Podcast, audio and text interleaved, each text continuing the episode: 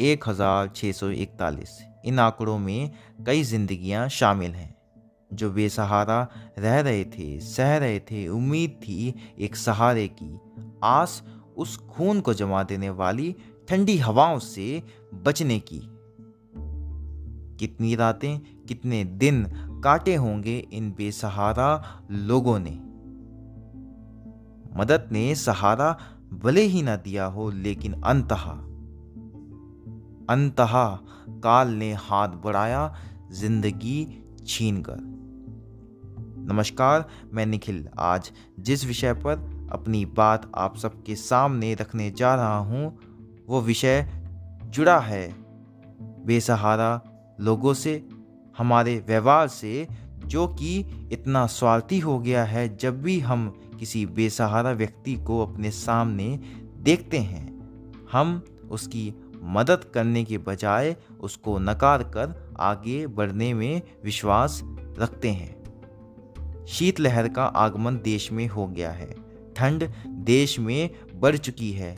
लेकिन क्या आपको पता है कि कितने लोग हैं जो कि सड़क किनारे ठिठुर ठिठुर कर अपनी ज़िंदगी बिता रहे हैं, ज़िंदगी गवा रहे हैं?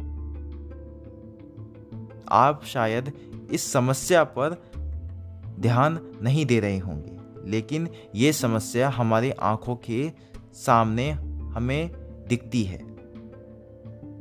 लेकिन हम इस समस्या को नज़रअंदाज कर देते हैं, नकार देते हैं। शेल्टर होम, एक ऐसी फैसिलिटी जो कि गवर्नमेंट और एन के द्वारा बेसहारा लोगों को प्रोवाइड की जाती है ताकि वो अपनी ज़िंदगी शेल्टर होम में बिता सकें।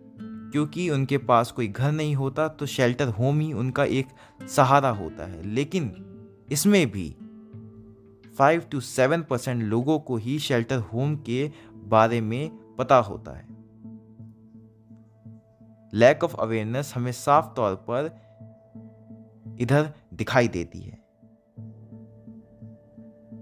गवर्नमेंट या एन भले ही शेल्टर होम खोल देते हों, लेकिन उसमें फैसिलिटीज़ प्रोवाइड नहीं की जाती है।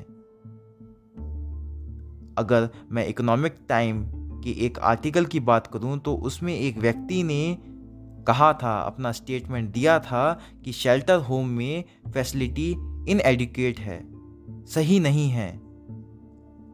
हाइजीनिक प्रॉब्लम्स हैं वहाँ पे क्लिनिनेस नहीं है। इसी की वजह से वो सड़क पर रहना ज़्यादा प्रेफर करते हैं। कितना बड़ा भाव इस स्टेटमेंट के पीछे छिपा हुआ है।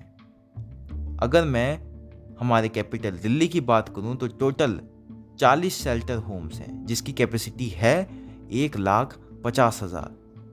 लेकिन जो बेसहारा लोग हैं, वो उससे ज़्यादा हैं, इस कैपेसिटी से ज़्यादा हैं। वो कहाँ जाएँगी? क्या गवर्नमेंट ने कभी सोचा है, अब क्या करने की ज़रूरत है? ज़रूरत है गवर्नमेंट को और शेल्टर होम्स बनाने की, ताकि ये लोग वहाँ पे रह पाएँ, ठंड से बच पाएँ। हम अपने घरों में कंफर्टेबल रहते हैं, लेकिन क्या आपने सोचा है इन लोगों के बारे में? क्या आपने कभी अपने जीवन में इन लोगों की मदद करने की इच्छा जताई है?